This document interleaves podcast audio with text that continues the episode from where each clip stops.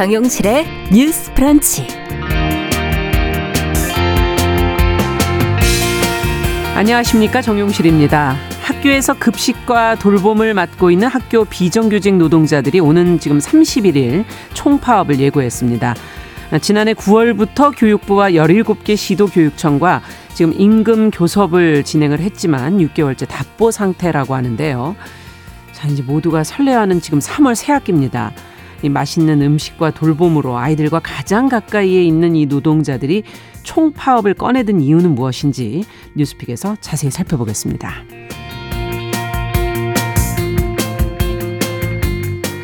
네, 전국의 졸업식이 한창이던 지난 2월 서울대 졸업식에서는 학사모를 쓴 채 얼굴에 빨간 눈물이 흘러내리는 분장을 한 졸업생이 있었지요. 자, 이 졸업생 손에는 학내 성폭력 전수조사를 요구하는 팻말이 들려 있었는데요. 자, 오늘 브런치 초대석에서는 졸업식 날 1인 시위에 나섰던 신미섭 씨를 모셔봅니다. 자, 3월 3일 금요일 정용실의 뉴스 브런치 문을 열어보겠습니다.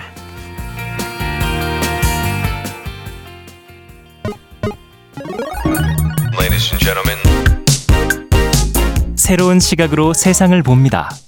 정용실의 뉴스 브런치 뉴스픽. 네, 정용실의 뉴스 브런치 항상 청취자 여러분의 의견을 귀담아 듣고 있습니다. 어, 의견 참여하실 수 있는 곳은요. 유튜브 콩앱으로도 참여하실 수 있고요. 짧은 문자 50원, 긴 문자 100원이 드는 샵 9730으로도 의견 주실 수 있습니다. 자, 뉴스픽으로 저희는 시작을 해보죠. 이슬기 기자 어서 오십시오. 안녕하세요. 네, 장윤미 변호사 어서 오십시오. 네, 안녕하세요. 네, 오늘 처음이신데. 네, 처음입니다. 앞으로 좀 열심히 활동해 주시기 바랍니다. 네, 알겠습니다. 자, 오늘 첫 번째 뉴스픽은 앞서 말씀드린 급식 돌봄 노동자, 어, 비정규직 노동자들의 총파업 예고 소식입니다. 어, 지금 아이들이 가장 중요한 게 이 급식과 돌봄 문제가 아닐까 하는 생각이 드는데 왜 이걸 예고하게 된 걸까요? 이 기자님. 네, 말씀하신 대로 바로 어제 전국 학교 비정규직 연대 회의가 오늘 31일에 총파업을 하겠다고 예고를 했습니다. 네. 어, 이 연대 회의는 그 세 개의 학교 비정규직 노조의 연대체인데요. 어, 교육부 및 17개 시도교육청과 지난 9월부터 6개월까지 임금 교섭을 진행했지만 네. 20차례 만났음에도 계속해서 교섭이 파행을 빚었습니다. 음. 연대 회의는 그 시도교육청이 불성실한 자세로 교섭에 임한다고 비판을 했고요. 네. 이분들의 이제 주요 요구 사항을 보면 일단 기본급을 최저임금 수준으로 인상을 해달라. 음. 그 복리 후생수당에 있어서 정규직과 차등 없이 같은 기준으로 적용을 해달라. 임금 인상률을 2.7에서 5%로 적용을 해라. 이것은 이제 정부가 권고한 구급 공무원의 저호봉 임금 인상률이거든요. 여기에 맞춰서 적용을 해달라는 것이고 네. 음. 마지막으로는 임금 체계 개편을 위한 노사 협의체를 구성을 하자고 하면 서 이를 들어주는 상황 이제 기다리면서 31일 총파업을 예고를 했습니다. 그렇군요. 자, 그렇다면은 어떻게 된 거니? 현재 이 뭐 임금 수준이 어떻게 돼 있는지를 네. 저희가 몰라 가지고 어, 임금처가 어떻다고 보세요? 장 사실? 음. 학교 현장에서의 정규직과 비정규직, 공무원과 비공무원 간의 임금 격차 그리고 복리 후생의 차이 문제는 하루 이틀 된 게 아닙니다. 어. 굉장히 오랜 기간 뭐 문제 의식이 있었지만 좁혀지지가 않고 있는 건데요. 네. 이를테면 기본급 체계 자체가 굉장히 다른 겁니다. 이분들이 똑같은 대우를 해달라는 게 아닙니다. 본인의 어. 기본급을 최저임금 체계에 맞춰주고 최소한 비정규직들은 이게 교육 현장도 마찬가지지만 다른 현장도 거의 상승되지 않습니다. 임금이. 임금이. 예, 거의 예. 올라가지 않기 때문에 그렇다면 최소한 공무원들은 공무원 수당이란 게 공무원 봉급표로 다 이 구간별로 정해져 있습니다. 음. 그렇다면 최소한 우리도 연차가 어느 정도 이상이 되면 아. 이 임금을 좀 올려달라.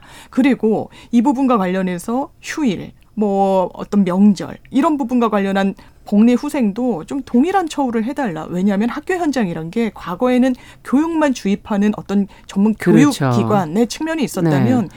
이제 특히 초등학교 유치원 같은 경우에는 아이를 전 인격적으로 좀 돌봄을 하는 그런 기관의 성격도 분명히 있는데 네. 교육을 전담하는 교수와 돌봄을 전담하는 교사란 표현도 안 쓰더라고요. 전담사라고 해서 전담사. 예, 현장에서는 전담사라고 지칭을 하는데 예. 이 부분과 관련해서 그렇다면 이게 과연 노동의 질이 서로 다르다고 할 수 있을 것인가 이렇게 음. 큰 임금 격차를 가져올 정도로 물론 합리적인 임금 격차가 발생할 요인이 있다라면 차등 지급하는 게 맞겠지만 네. 이 정도 차별이 감내할 정도인가라는 문제 의식이 있는 거고요. 그러네요. 또 하나의 문제는 네. 정규직 비정규직뿐만의 문제가 아니라 비정규직 간에도 유형 1, 2, 유형 외 이렇게 나눠져 있습니다. 아. 상당히 복잡한 체계인데 네.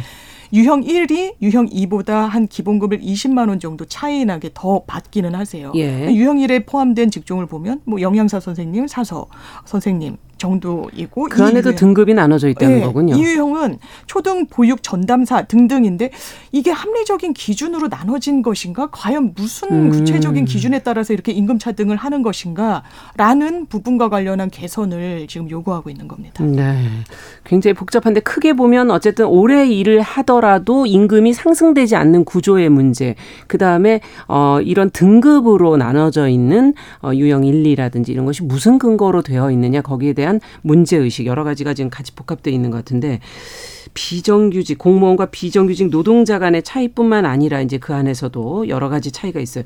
지역별로도 네. 또 이게 그렇죠. 지금 이 임금의 체계뿐만 아니라 지역 안에서도 다른가요? 그렇습니다. 이를테면 뭐 급식 노동자다 아니면 아이 방과 후 돌봄을 한다. 음. 서울에서 근무하는 그런 돌봄 전담사와 지방에서의 전담사의 임금 차이가 상당히 있다는 겁니다. 음. 왜?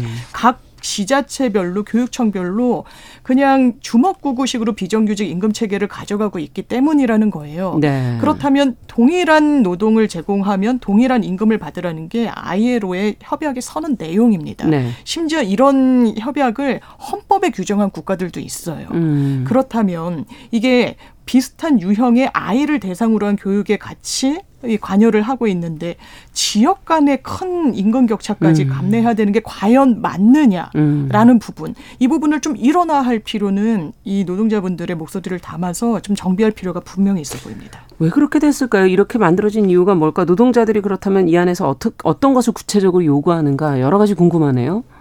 네, 아까 이제 말씀드렸던 음. 뭐 임금 인상률을 지금 정부가 말하는 구급 음. 저호봉 수준으로 인상을 해달라. 그리고 이제 기본급을 그 최저임금 수준으로는 네, 맞춰달라, 맞춰달라. 이런 얘기를 하는데 이제 이분들의 기본급이 이제 유형 원 같은 경우는 교 교육부에서는 음. 특정 자격을 가진 사람에 대해서 얘기를 한다라고 얘기하고 있습니다. 뭐 영양사도 마찬가지고요. 자격증이 있는 경우. 네, 자격증이 있는 게 네. 유형 one이라고 하고 이제 상대적으로 자격증이 없고 교육부의 말에 따르면 보조적인 업무를 수행하는 사람들이 아. 유형 2라고 해서 뭐 급식 조리사라든지 네. 그 행정 업무 실무를 하시는 분들이라든지 뭐 경비를 보시는 분들도 음. 여기에 해당이 됩니다. 근데 이제 유형 one 같은 경우는 최저임금을 넘어서는 기본급이에요. 음. 206만 원 정도인데요. 유형 two 같은 경우는 186만 8천 원인데 아. 이게 지금 2023년 최저임금을 한달 단위로 한 사람이 200만 원을 상회하잖아요. 그렇죠. 이분들 기본급이 그게 안 되는군요. 작년 기준이긴 하지만 이렇다 보니 올해는 올려달라고 말씀을 하시는 거고요. 네. 그리고 이제 공무원 같은 경우는 호봉제가 있어서 이제 근속 연수에 따라 그 호봉제에 맞게 올라가는데 또 승진을 할 수도 있지 않습니까? 그렇죠. 거기에 예. 따른 뭐 수당도 올 수가 예. 있는데 유형 원투 같은 경우는 근속 수당이라 해서 3만 9천 원만 계속해서 적용이 되는 현실이고 아. 이것도 이제 지역에 따라서 살짝 차등을 보이는 경우가 있다고 합니다. 음. 그래서 이제 일을 계속 하면 할수록 정규직과의 임금 차가 계속해서 벌어지는 구조가 아. 되다 보니 이제 생애 주기에 따른 임금이 어느 정도 필요한 부분이 있는데 그런 것에 따른 생계의 부담을 느낀다고 말씀을 하시는 게 있는 거고요. 예. 그래서 이런 얘기들을 하면서 이제 교육부와 교육청 측에 우리 협상 테이블에 앉아서 협의체를 음. 만들어 달라고 했지만 교육 당국에서는 이것을 거부를 했던 거죠. 음. 그래서 계속해서 파행을 빚었고요. 그 이유를 보면 이제 교육 입 교육 당국 입장에서는 네. 아무래도 이제 유형 2의 기본급을 유형 1에 맞추는 방향으로 기본급 인상이 될 텐데 음. 이렇게 되면 이제 갖고 있는 재원 대비 부담이 되니까 음. 그리고 이제 말씀하신 것처럼 그 직종별 기, 지역별 임금을 음. 다 맞춰주다 보면 당연히 인상되는 거는 피할 수가 그렇죠. 없는데 지금 재원에는 한계가 있고 또한 이제 음. 교육청별로 선출, 선출직 교육감이 다르고 네. 또 교육부 입장이 달라서 이게 다 맞춰서 얘기를 하기가 쉽지는 아, 않은 교육감에. 따라서도 그게 또 다를 수가 의견이, 네. 있겠군요. 야, 여러 가지 문제가 복합적으로 돼 있고 처음에 이거를 어 이렇게 구분을 지어갈 때 조금은 주먹구구식으로 이렇게 일이 시작된 게 아닌가 하는 생각이 들고 뭔가 좀 정리는 좀 한번 해야 되지 않을까 하는 생각도 드는데요. 어, 앞서 유형 2에 들어간 분들을 이렇게 보니까 어, 급식이나 주로 뭐 아니면 아이를 돌본다든지 하는 분들이 많이 들어가 있어서 노동 강도는 상당히 높고 또 이게 아이들한테는 직접적으로 영향이 있는 그렇죠. 부분인 것 같아서 관심이 안 갈 수가 없습니다.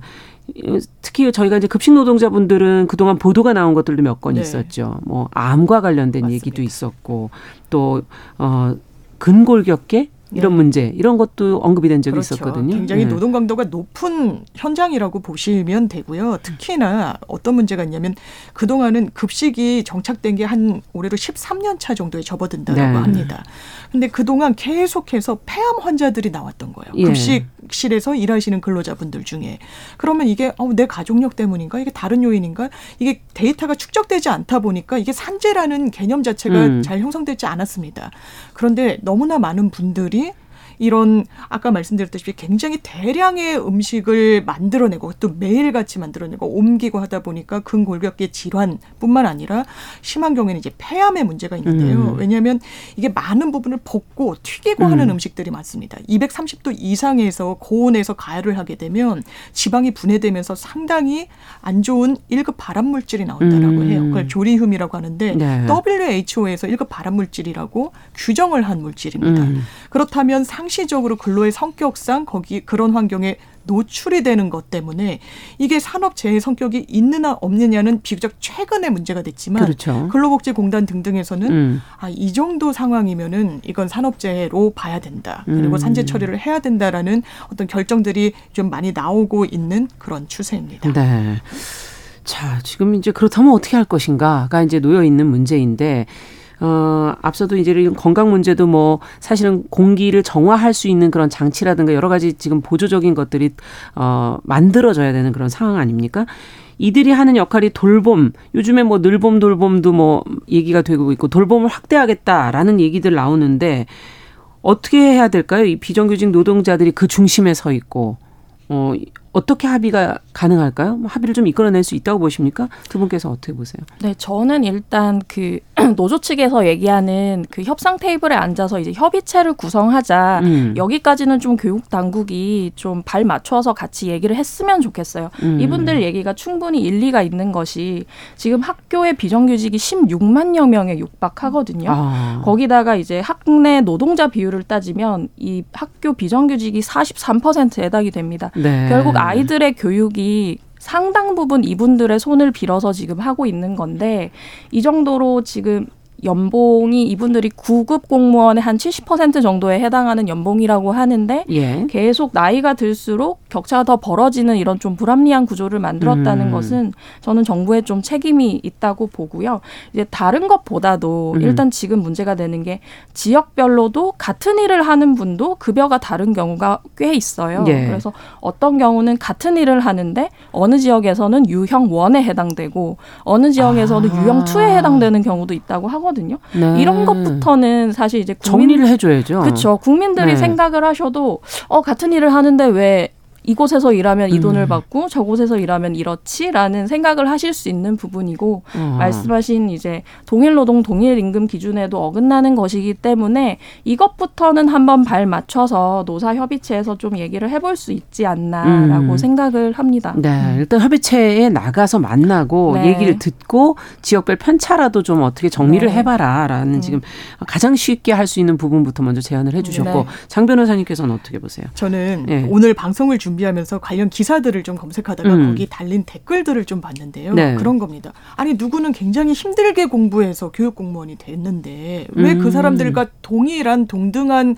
어떤 그 혜택을 누리려고 하느냐라는 댓글들이 상당히 많았어요. 아, 그런데 이 실체를 들여다보면 그렇지 않습니다. 네. 이분들이 원하는 거는요. 적게는 이 폐암을 낮추기 위해서 환풍구 좀 만들어 주세요. 네. 라는 것이고요. 음. 또 하나는 아 우리가 일하는 것 최저임 금 임금에는 최소한 맞게 해주세요. 음. 그리고 같은 일을 하면 지역 간에 최소한 차이 없게 동일하게 임금 좀 주세요. 음. 그리고 저희도 오래 일하면 임금 좀 어느 정도 상승되게 해달라는 거예요. 음. 이를테면 맘먹겠다, 동일한 걸 혜택을 누리겠다라는 차원이 아닌 겁니다. 네. 이렇게 좀 깊숙이 들어가 보면 정말 한 발짝만 들어가 보면 이게 대단히 무리한 요구라는 판단은 들지 않거든요. 음. 그런데 이 노조의 입장에 따르면 어쨌든 교육청이나 교육당국 에서는 논의에 대단히 소극적이라는 거예요. 음. 아마 이런 여론도 의식하지 않았을까라는? 네. 생각이 좀 드는데 일단 서로의 입장을 좁히지 말, 못할 만큼의 간극은 저는 최소한 아니라고 생각합니다. 네. 어쨌든 일단 얘기 어, 말씀해 주신 것처럼 어, 소극적인 대응이 아니라 네. 듣기 시작하는 것부터 네. 지금 좀 얘기를 들어보니까 상대가 아주 무리한 욕을 하는 것은 아닐 수도 네. 있다라는 지금 말씀이시고요. 청취자 박미영님께서는 바르고 정당함을 가르치는 학교에서 이 노동자들에게 부당한 처우를 하고 파업이 계속 일어나면 학생들은 거기서 무엇을 배우고 잘하게 될까라는 질문을 해주셨고요. 최종옥님께서는 급식실 현장을 보면 거의 전쟁터 수준이다 이렇게 말씀해 주시면서 준비부터 청소까지 시간은 짧고 그 정해진 시간 안에 모든 걸 끝내고 맞춰야 되니까 정말 힘들다.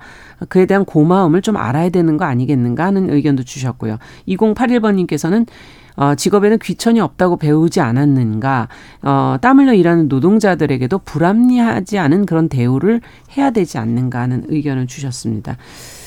아, 지금 사실 교육 어, 관련된 부분에서 저희가 뭐 보육과 교, 교육의 문제라든가 지금 이 교사들 간의 비정규직과 정규직의 문제라든가 이런 것들이 참 여러 가지가 산적해 있네요. 끝으로 어떤 말씀 한 말씀씩 더 해주시겠어요? 네, 저는 아까 청취자께서 말씀하셨던 이제 학내 분위기에 관한 얘기를 좀 하고 싶은데요. 네. 이게 이 문제가 이제 학내 민주주의나 아이들의 음. 면학 분위기에도 영향을 미친다고 지적을 하고 싶어요. 네. 이제 이를테면 뭐 돌봄 선생님들이 자주 얘기하시는 게 아이들이 어 선생님은 보조 선생님이에요. 보조 선생님이 뭐예요라고 질문들을 한다고 해요. 음. 근데 다만 직 종이 다르고 직무가 다른 것인데 네. 사람에게 어떤 보조 딱지를 붙이고 그런 위계를 아이들이 교실에서 배우게 하는 게 굉장히 큰 문제라고 보고요. 음. 아까 말씀드린 것처럼 이제 교원과 또 교원이 아닌 다른 학교 내 공무원 음. 그리고 이제 비정규직 간의 갈등의 골이 깊은데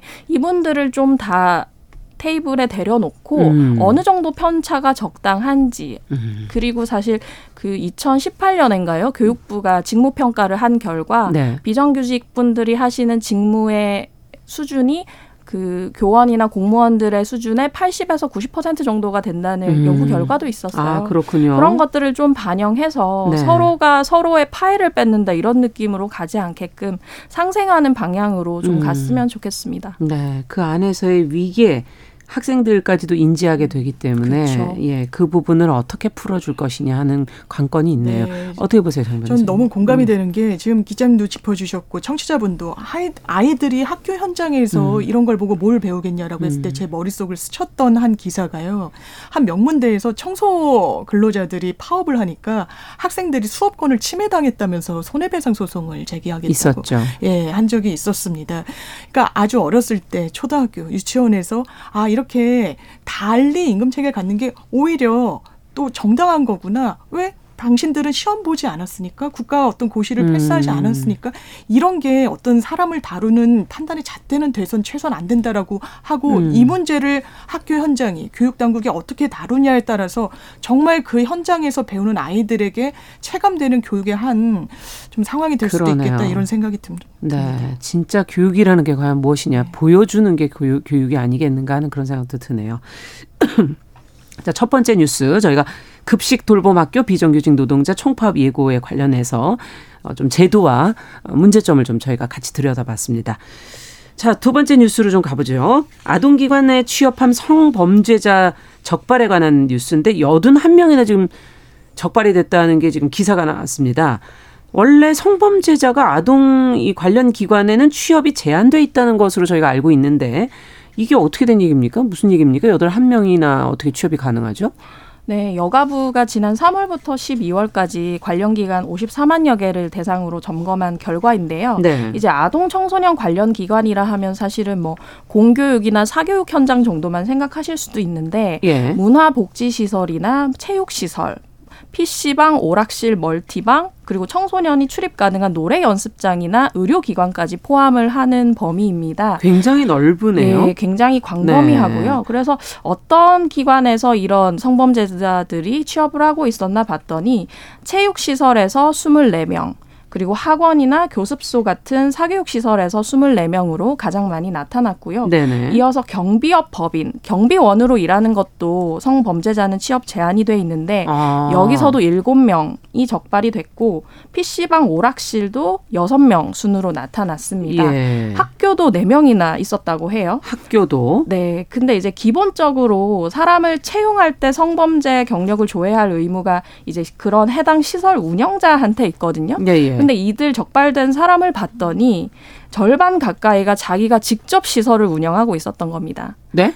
다시 아, 운영자인 거예요, 네, 본인이? 그러니까 자기가 학원을 운영했건 아. PC방을 운영했건 오락실을 운영을 했던 거죠. 그러니까 자기가 자신을 상대로 조회할 필요는 없으니 아. 여기서 이제 벗어났던 것이고요. 아. 그리고 또 하나는 이게 채용을 할 때 조회를 하는 게 의무인데 그렇죠. 사실 취업한 후에 성범죄를 저질러서 확정 판결을 받으면 당사자가 제가 성범죄자 성범죄자가 됐습니다라고 하지 않는 이상 걸러내기가 어려운 게 현실이거든요. 지금 채용할 때만 이걸 확인하는 네, 거군요. 네, 그 네. 채용돼 있는 과정에서는 알 길이 없는 다시 거죠. 음, 또 그걸 확인하는 일은 없고요. 없다는 거군요. 네네.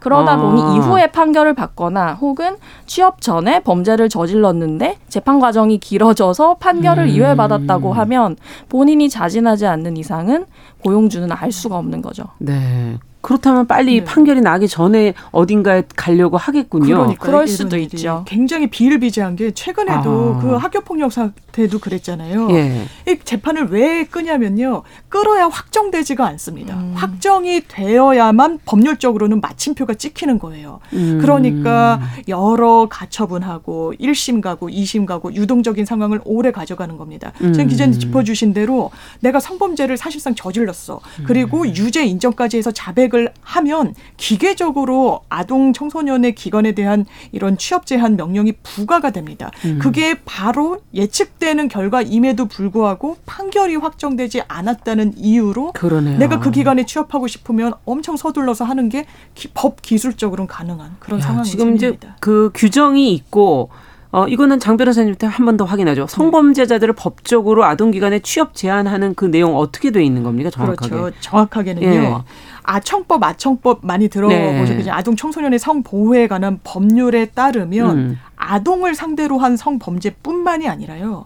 성인을 상대로 한 성범죄. 여기선 피해자 뭐 남녀를 가리는 건 아닙니다. 네네. 이런 범죄를 저지른 사람에 대해서는 아동 청소년과 관련된 기관 그러니까 뭐 작게는 오락실도 되고요 PC방도 음. 그렇고요 아이들이 많이 오가는 학원 그리고 뭐 상담 시설 청소년 쉼터 그리고 최근에는 장애인들의 어떤 보호 시설에도 취업을 할 수 없도록 아. 명령을 이 부분이 임의 규정 그러니까 판사가 재량으로 할 수 있다라고 규정돼 있는 게 아니라요 하여야 한, 하는 겁니다. 의무 규정이군요. 무조건 그러면. 성범죄자에 대해서 판결을 유죄로 어, 선고하는 경우에는 어. 아동 청소년 기관에는 취업 제한을 하지 못하도록 이 부분이 다만 범죄의 성격이나 어떤 위중한 정도, 비난 가능성의 차이 등에 따라서 이 연도만 그러니까 그 기간만 차등해서 적용할 수가 있는 겁니다. 그건 무슨 말이죠? 예, 최대, 차- 최대는 10년 아. 동안 취업을 못하는 거고요. 예. 뭐 짧게는 뭐 몇 개월, 뭐 음. 길게는 10년 이런 식으로 판사가 그 부분만 판단할 수 있는 재량이 있을 뿐으로 네. 네, 규정이 돼 그러니까 있습니다. 아동 청소년뿐만 아니라 성인에 관한 성범죄자도 그렇습니다. 마찬가지다. 지금 그런 얘기시고 어 이건 의무 규정이다. 그러니까 굉장히 강력하게 지금 법은 그렇습니다. 만들어져 있는 것이다. 할 수 있는데 지금 앞서 얘기해 주신 것처럼 어 판결이나 이런 부분에서 시간을 끈다든가 아니면 본인이 운영자인 경우라든가 어 지금 법에 허점이 뭔가 있는 것 같구나 하는 그런 생각이 지금 좀 들고요. 청취자 9382번님께서도 체육시설이나 PC방도 그렇고 다 아이들 이용하는 공간이네요. 어, 하면서 지금 놀라셨고요. 최지영님께서도 뭐 이렇게 법이 허술한가요? 이거 무슨 블랙 코미디입니까? 라는 지금 지적까지 해주셨어요. 조금 저희가 잠시 후에 자세한 내용을 조금 더 얘기 나눠보겠습니다. 자, 뉴스 브런치 1부 마치고 2부에서 뉴스픽 계속 이어갈 거고요. 11시 30분부터 일부 지역에서는 해당 지역 방송 보내드립니다.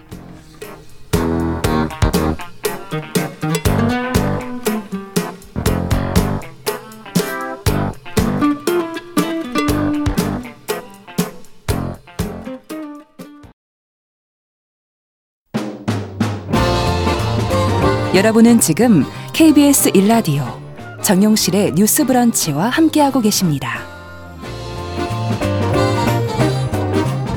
네, 뉴스픽 이어가겠습니다. 지금 아동기관에 취업한 성범죄자가 81명이나 지금 적발이 된 상황을 저희가 같이 이야기를 나눠보고 있는데요. 지금 이제 법이 왜 이렇게 허술하냐라는 그 청취자 최지영님의 이야기에서 이 질문을 다시 장 변호사님한테 안 드릴 수가 없는 게 어, 법이 어떻게 이렇게 되면 개정을 한다든가 현실과 법이 안 맞는 부분이잖아요. 분명히 있죠. 예.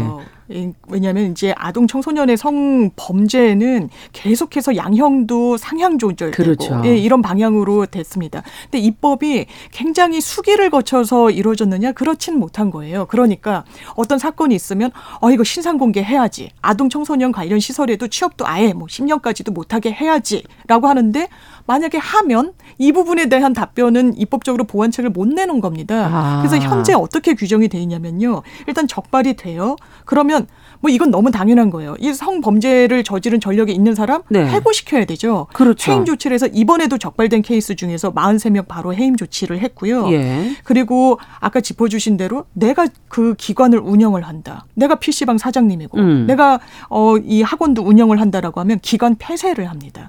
그 기관을 없애는 거죠. 근데 미리 알 수는 없는 거 아니에요. 아, 이 부분은. 그렇죠. 이게 아. 불시 점검으로 이번에도 사실상은 알게 된 이- 알게 겁니까? 된 거고요. 아. 그래서 이번 케이스 같은 경우에도 38개의 기관이 폐쇄가 됐는데 아니면 운영자를 바꾸는 경우들도 이 음. 어떤 지표를 보면 나옵니다. 음. 그러면 만약에 내가 그 부분을 속이고 취업을 했다. 어떤 처벌을 받느냐? 예. 이 명령이 부과됐는데 재판부의 결정에 대한 어떤 굉장히 불복 성격이 있어 그렇죠. 보이는 거죠. 그렇다면 거기에 대한 추가적인 페널티가 형사법 체계에 규정돼 있느냐? 없습니다.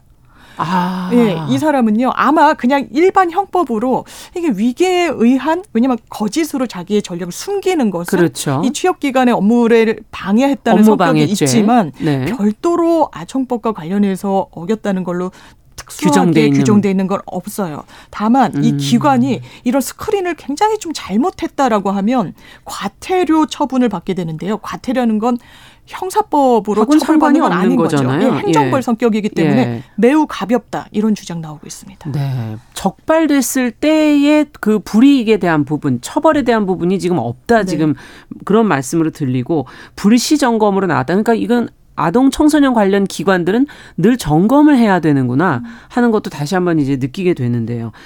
자, 어떻게 해야 될까요? 그러면 어 대책을 좀 이제 마련해 보죠. 음. 네, 이번에 여가부에서 새로 이제 벌칙을 신설하겠다고 얘기를 한 부분이 네. 있는데요. 그 내용을 보면 잠깐만요. 지금 11시 26분 경남 진주시 서북 서쪽 16km 지역에서 규모 3.0의 지진이 지금 발생했다는 속보가 들어왔습니다. 지진 발생 인근 지역에서는 아마 지진동을 느끼실 수 있을 것 같습니다. 어, 저희 어, 재난 방송으로 안전에 항상 유의를 부탁드립니다. 다시 한번 안내해 드립니다. 11시 26분 경남 진주시 서북 서쪽 16km 지역에 규모 3.0의 지진이 발생했습니다. 안전에 유의 부탁드립니다. 자, 이 기자님께 다시 여쭤볼게요. 어떻게 지금 대책을 마련해야 될까요? 네, 일단 여가부에서는 이번에 이제 벌칙을 신설하겠다고 얘기를 했는데요. 예. 이런 성범죄 경력자 점검을 위한 자료 제출 요구에 불응하는 관련 음. 기관에는 과태료를 부과하는 제재를 강화하겠다. 이 내용을 3월 중에 입법 예고하겠다고 했습니다. 네. 근데 이 부분이 이 정도로는 좀 약하다는 그러네요. 생각이 아마 방송 들으시는 분들도 좀 드실 거예요. 예. 그래서 이제 관련 법안이 좀 발의된 게 있나 살펴봤더니 21대 국회에서는 그 더불어민주당 강민정 의원 이 예. 아청법 관련해서 법률안을 발의를 했는데 지금은 여가위에 계류된 상태입니다. 음. 네. 내용을 보면 법원이 취업 제한 명령을 선고하는 경우 음. 선고가 있은 날부터 열흘 이내에 해당 기관, 아동 청소년 관련 기관에 통보를 해야 된다는 것입니다. 음. 이런 부분에 대해서는 사실 이제 학교에서 근무하는 교원이라든지 그렇죠. 교육 행정직 같은 경우는 국가 공무원법에 의해서 이 소속 기관장한테 수사 관련 통보가 이뤄지고 있거든요. 아, 근데 이제 결과가 안 나와도 안 나와도 되게 네. 돼 있고요. 근데 이제 강민정 의원 발의안은 이 경우는 이제 공무원은 아니지만 아동, 아동 청소년 관련. 관련. 기관에서 일하는 경우 판결이 난 다음 열흘 이내에 통보하는 것으로 했으면 음. 좋겠다라고 했는데 관련해서 여가부 의견을 봤더니 법원 판결 시 사실 이제 판 판결을 받는 사람의 직업이나 직장명을 재판부가 다 알고 있는 건 아니잖아요. 그렇죠. 이게 정확하게 파악하고 있지 않은 상태에서 다른 범죄는 놔두고 성범죄 아. 확정 판결자만 직업 및 직장 정보를 묻게 하는 것은 좀 타 범죄자와의 형평성에서 좀 신중한 검토가 필요하다고 얘기를 한 상황이에요. 아. 예. 근데 이제 물론 이 얘기도 어느 정도 형평 차원에서 이해는 갑니다마는 네. 이런 성범죄자들이 아동 청소년 관련 기관에 서 근무를 하고 있을 경우 미치는 재범의 피해를 가능성도 높고. 그렇죠. 저희는 워낙 잘 알고 있고 예. 거기다 지금 아동 청소년 성보호 관련 단체에서는 사실 취업 제한 명령 10년도 약하다고 얘기를 음. 하고 있거든요. 네. 근데 어떤 단체에서는 사실 전자발찌 부착 기간도 최대 30년에 달하는데 음. 전자발찌를 차고 있는 동안만이라도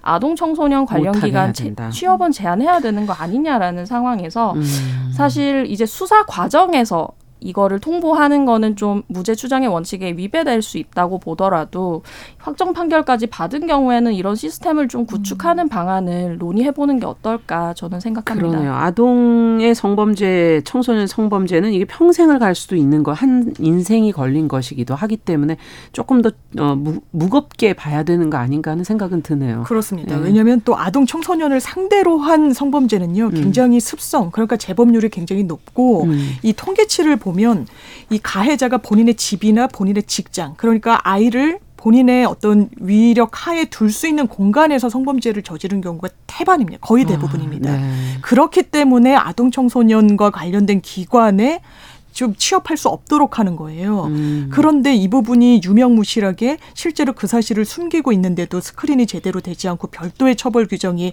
이 성폭력 처벌법이나 아청법에 없다? 사실 있을 수가 없는 일이라는 생각이 그러네요. 들고요. 좀 엄하게 처벌해야 이런 유사 기관에 취업하려는 동인 자체가 사라질 수 있겠다 이런 생각 듭니다. 네, 처벌도 좀 더 강화해야 되고 지금 말씀해 주신 것처럼 그것을 그런 기관에 아, 아동 청소년 관련 기관에 언제 빠르게 좀 알릴 수 있다면 좋겠다라는 얘기까지 해 주셨어요. 지금 청취자 9283번 님께서는 어, 적어도 성범죄자 전력이 있으면 아동 시설에 아예 취업을 못하게 해야 하는 거 아닌가요? 제한만 하는 건 너무 한정돼 있는 거 아니냐 이런 지금 지적해 주셨고요. 2081번님께서는 아동 성범죄자는 사건이 접수되는 즉시 취업 제한을 걸 수 있도록 법을 개정하는 방법 외에는 대안이 없는 거 아닙니까? 라는 의견까지 주셨습니다. 자, 오늘 뉴스픽 두 번째 뉴스 아동기관에 취업한 성범죄자 81명을 적발한 뉴스 저희가 같이 살펴봤습니다. 이슬기 기자 그리고 장윤미 변호사 두 분 수고하셨습니다. 네. 말씀 잘 들었습니다. 감사합니다.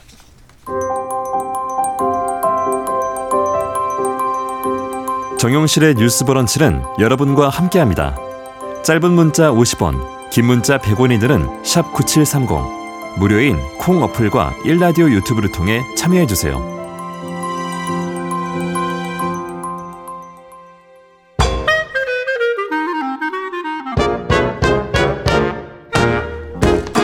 모두가 행복한 미래 정용실의 뉴스 브런치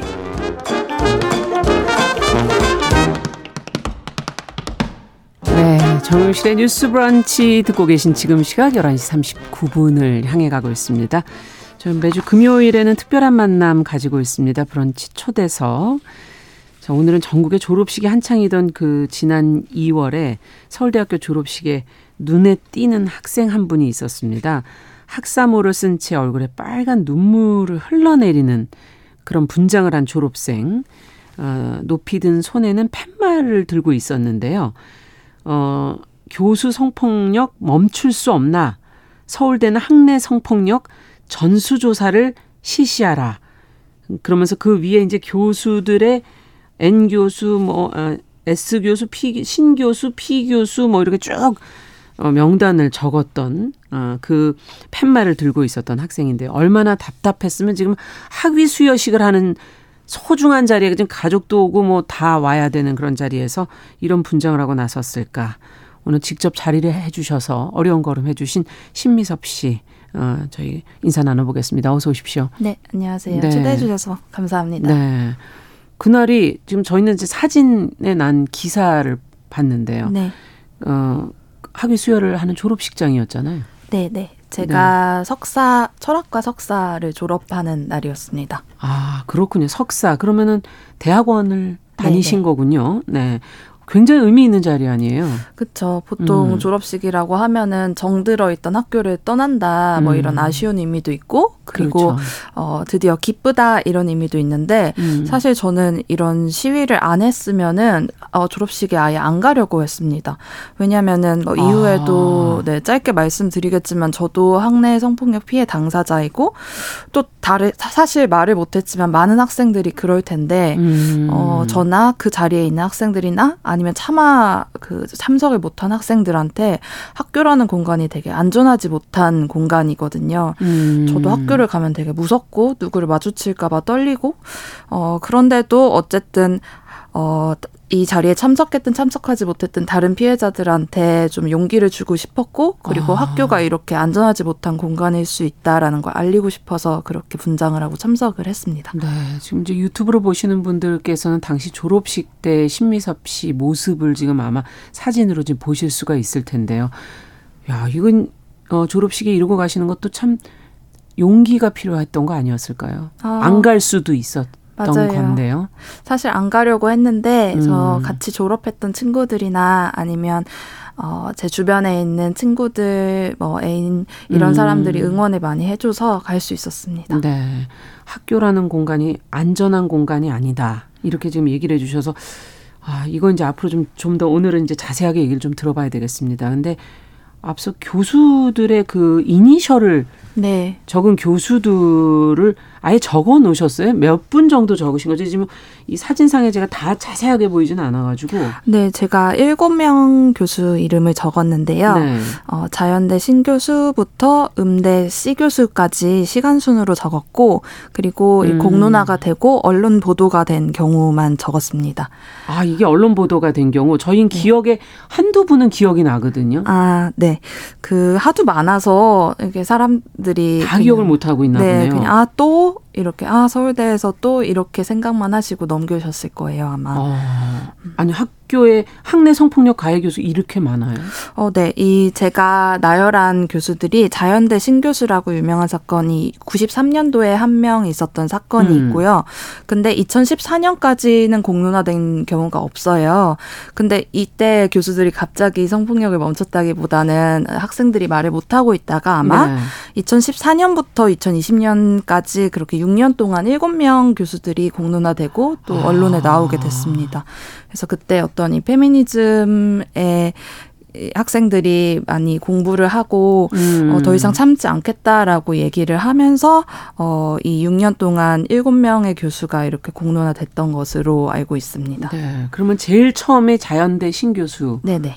이 사건은 어떤 사건이었죠? 어, 이 사건은 사실 조교 이름으로 우리나라에 많이 알려졌었는데 네.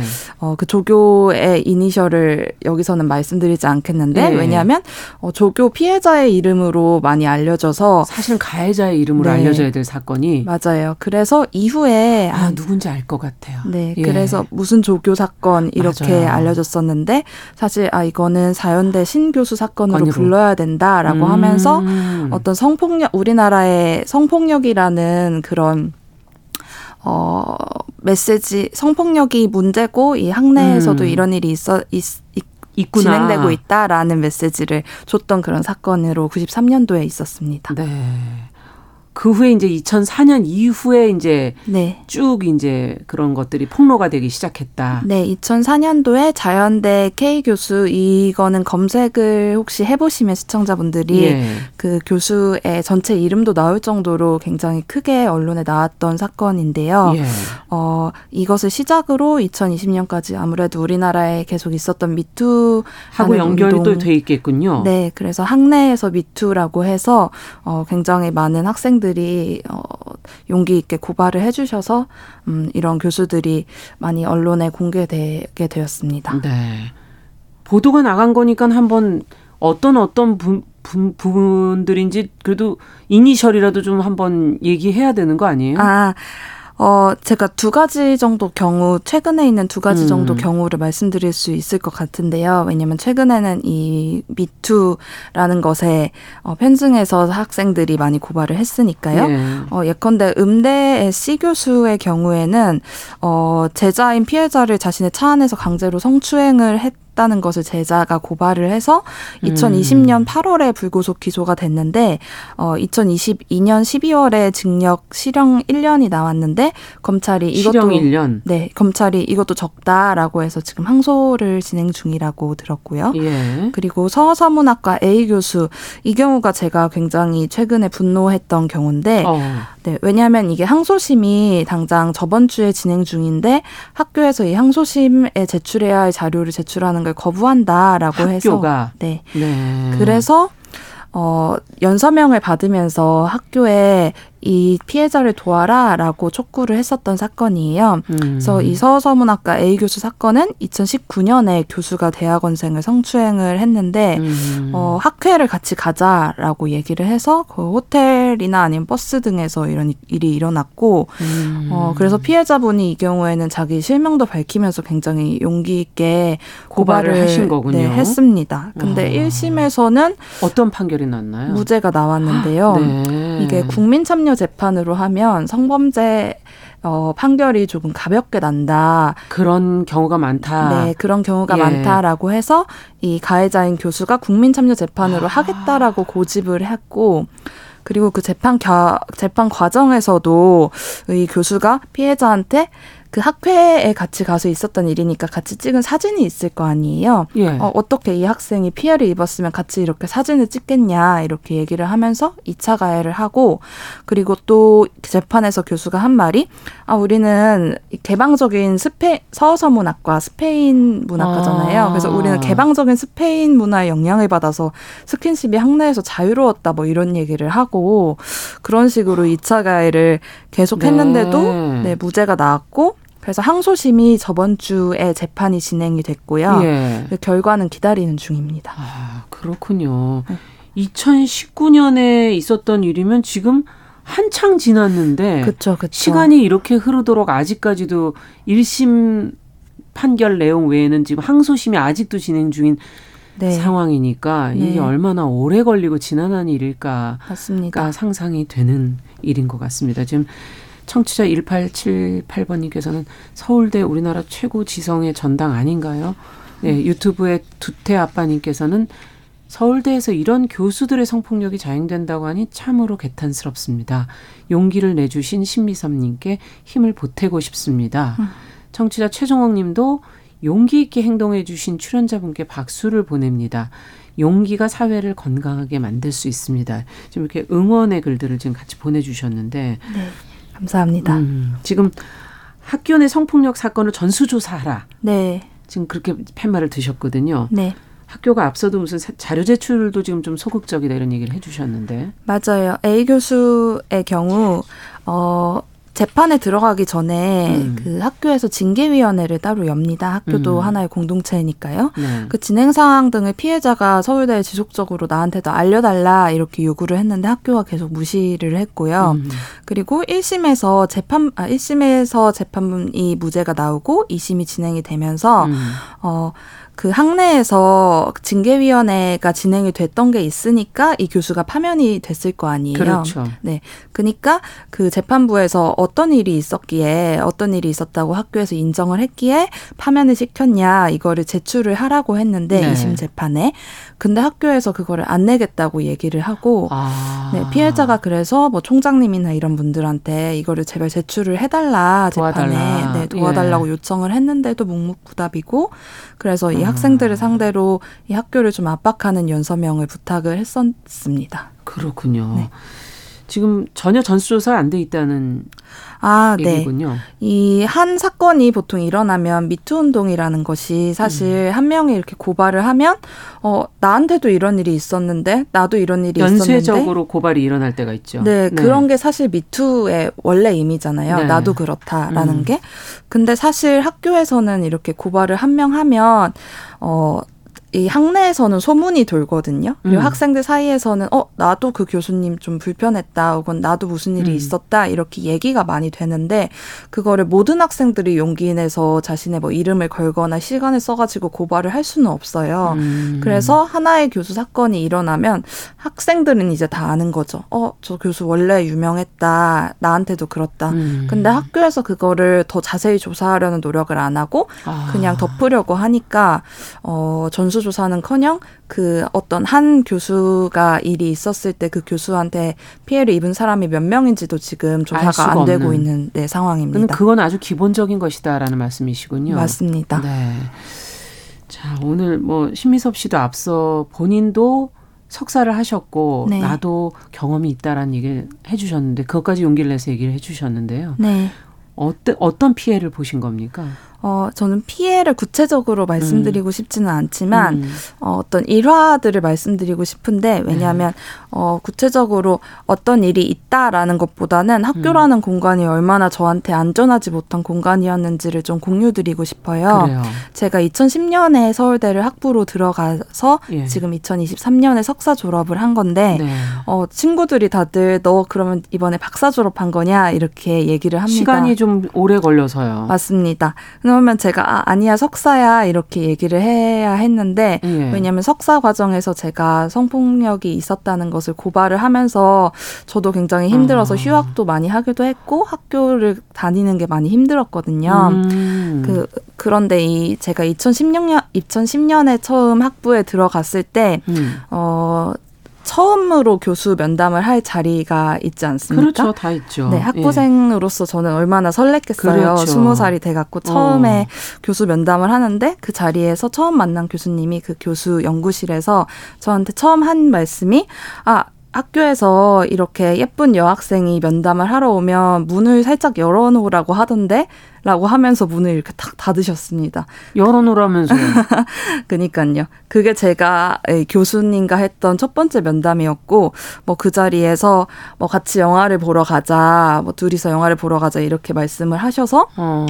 어, 제가 그거를 거절을 하려고, 아, 저 웬만한 영화는 다 봤다, 뭐 예. 개봉한 영화는 다 봤다라고 해서, 무슨 영화를 봤냐라고 하셔서, 그때 뭐 홍상수 감독의 영화를 음. 봤다라고 얘기를 했더니, 아, 홍상수 감독 영화에서는 그렇게 교수랑 학생들이 그렇게 막 자고 그러던데, 진짜 그렇니? 이러면서 저는 그때 스무 살이었는데 저한테 그런 아, 굉장히 말씀을 당황스러우셨겠어요. 네, 한 게 면담을 뭔 면담을 한 겁니까 지금? 네. 네, 그게 저의 학교에 첫 들어가서 번째. 첫 번째 면담이었습니다. 아. 이 첫 번째 경험이 그랬으니까 그 이후에도 얼마나 많은 일들이 있겠었, 있었겠어요. 어. 근데 제가 학부생 때는 어, 어리기도 했고, 어, 이게 잘못된 건가? 아니면 음. 교수님이 그냥 농담한 건데. 내가 너무 과하게 반응하나? 맞아요. 네. 그렇게 생각을 해서 고발을 못 하다가 대학원에 들어와서 이 미투 운동이 커지고 나서 어 나도 이 학교에서 당했던 일들 음. 교수님뿐만 아니라 어, 선배들이 했던 나한테 음. 말들 행동들 이런 게 잘못됐구나라는 것을 깨닫고 음. 어 2019년에 인권센터에 고발을 했는데요. 네. 어, 그때 2019년이 제가 원래 석사 논문을 쓰고 졸업할 음, 학기였는데, 해였군요. 네. 어, 그때부터 학교 다니기가 저, 제가 좀 힘들어져서 마음적으로. 그래서 그때 고발을 하고, 어, 네, 학교를 조금 쉬게 됐고, 그- 그리고 버티고 버텨서 결국 이번에 졸업을 하게 음. 된 됐습니다. 거군요. 네. 어, 사실 대학원이라는 게 또 학부보다는 사실 더 좁고 네. 지도 교수와 그 제자의 관계가 더 친밀한 관계이긴 한데 맞습니다. 그래서 더 어려운 부분도 있, 있을 것 같기도 하고요. 그쵸. 음. 제가 하고 싶은 공부가 음. 있어서 대학원에 들어가면서 음. 사실 그때 생각하기로는 아 좀 우리 과에 껄끄러운 선배나 교수가 음. 있다. 근데 당장 이 좁은 과라서요. 당장 내 옆에서 공부하고 있고 연구실도 당장 옆이고 수업도 또안 들을 수도 네, 없고. 수업도 같이 듣고 네. 어 그래서 좀 껄끄러운데도 그래도 대학원에 한번 가봐야겠다라고 생각을 하면서 2016년에 대학원에 들어갔는데 막상 들어가고 이 미투 운동이 있어서 음. 내가 겪었던 일을 다시 생각하고 하니까 어 되게 다니기가 힘들더라고요. 네. 그러면 그때 인권 인권센터에다가 얘기를 해서 어떻게 됐습니까? 작동이 잘 됐습니까? 인권센터에서 제가 음. 말하는 거는 굉장히 구체적으로 잘 들어주셨어요. 네. 잘 들어주셨는데 어, 이후에 저도 사건을 찾아보고 다른 학생들의 사건을 찾아보고 알았는데 네. 뭐 앞에 얘기했던 뭐 음대 C 교수 아니면은 서서문학과 A 교수의 음. 경우도 마찬가지로 어, 피해 학생들한테 학내에 이런 징계가 어떻게 처리되고 있는지 말을 안 해준다고 하더라고요. 아. 음대 C 교수의 사건에서도 이 파면이 20, 아, 21년 동, 아니, 21개월 동안 징계가 없다가 음. 뒤늦게 2022년에 파면이 됐는데, 어, 4개월 동안 피해자도 파면이 됐는지를 모르고, 조용히 파면을 했군요. 네, 피해자가 네. 나중에 이 음대 홈페이지를 보고, 어, 이 교수님 네. 없어졌네? 네. 이러고 알 정도로. 근데 저도 마찬가지로 이후에 이 일이 어떻게 처리가 됐는지를 아. 알 수가 없어서 굉장히 불안하게 학교를 다녔습니다. 네. 그래서 이제 졸업식 날 눈물의 시위를 하셨는데 빨간 눈물의 시위를 네. 어뭐 여러 가지가 있겠지만 바- 어, 반드시 요구하시는 한 가지 뭐라고 네. 말씀할 수 있을까요? 저는 피켓에도 나와 있듯이 음. 학내 성폭력에 대한 전수조사를 해야 한다고 생각을 합니다. 음. 우리가 그 초중고등학교 다닐 때 혹시 겪어보셨죠? 그 음. 종이를 나눠주면서 학내에 괴롭히는 사람 뭐 본거 그렇죠. 있으면 당한 거 있으면 쓰세요. 뭐 요즘엔 그렇게 쓰세요는 안 하고 QR코드로 한다고 하더라고요. 음. 그래서 그거는 학교에서 그걸 미리 알아서 어떻게 대처할 것인지를 학교에서 차원에서 선생님들이 논의를 하고 그리고 그런 조사들이 계속 있다 보면 학생들이 학교 그렇죠. 폭력을 하려고 하려고 하더라도 아무래도 좀 조심을 하게 되니까 음. 그런 조사를 매년 하는 건데 사실 대학교에서만 그런 일이 어, 불가능할 거라고는 생각하지 않거든요. 네. 그래서 대학교에서도 어, 적어도 매해에 한 번쯤은 그렇게 음. 학내에 무슨 일이 있는지 권력, 권력형 성폭력이 일어나고 있는지를 음. 전수조사를 했으면 좋겠다. 네. 어, 꼭 해야 된다. 이렇게 주장을 그것이 하고 가장 싶습니다. 기본적인 것이다. 네네. 자, 졸업식은 본인에게도 너무 소중한 날인데, 네. 어, 그렇게 시위하실 만큼 하고 싶은 말이 많았던 것 같고, 오늘 좀 많이 풀어지는 그런 시간이 되었었으면 좋겠습니다. 네. 자, 서울대 들어주셔서. 졸업식에서 어, 교수의 성폭력 실태를 전수조사하라 하는 1인 시위를 벌인 어, 신미섭 씨 오늘 자리해 주셔서 감사드립니다. 네. 말씀 잘 들었습니다. 네, 들어주셔서 감사합니다. 네, 정용실의 뉴스 브런치 3월 3일 금요일 순서도 같이 인사드리겠습니다. 저는 다음 주 월요일에 다시 뵙겠습니다. 안녕히 계십시오.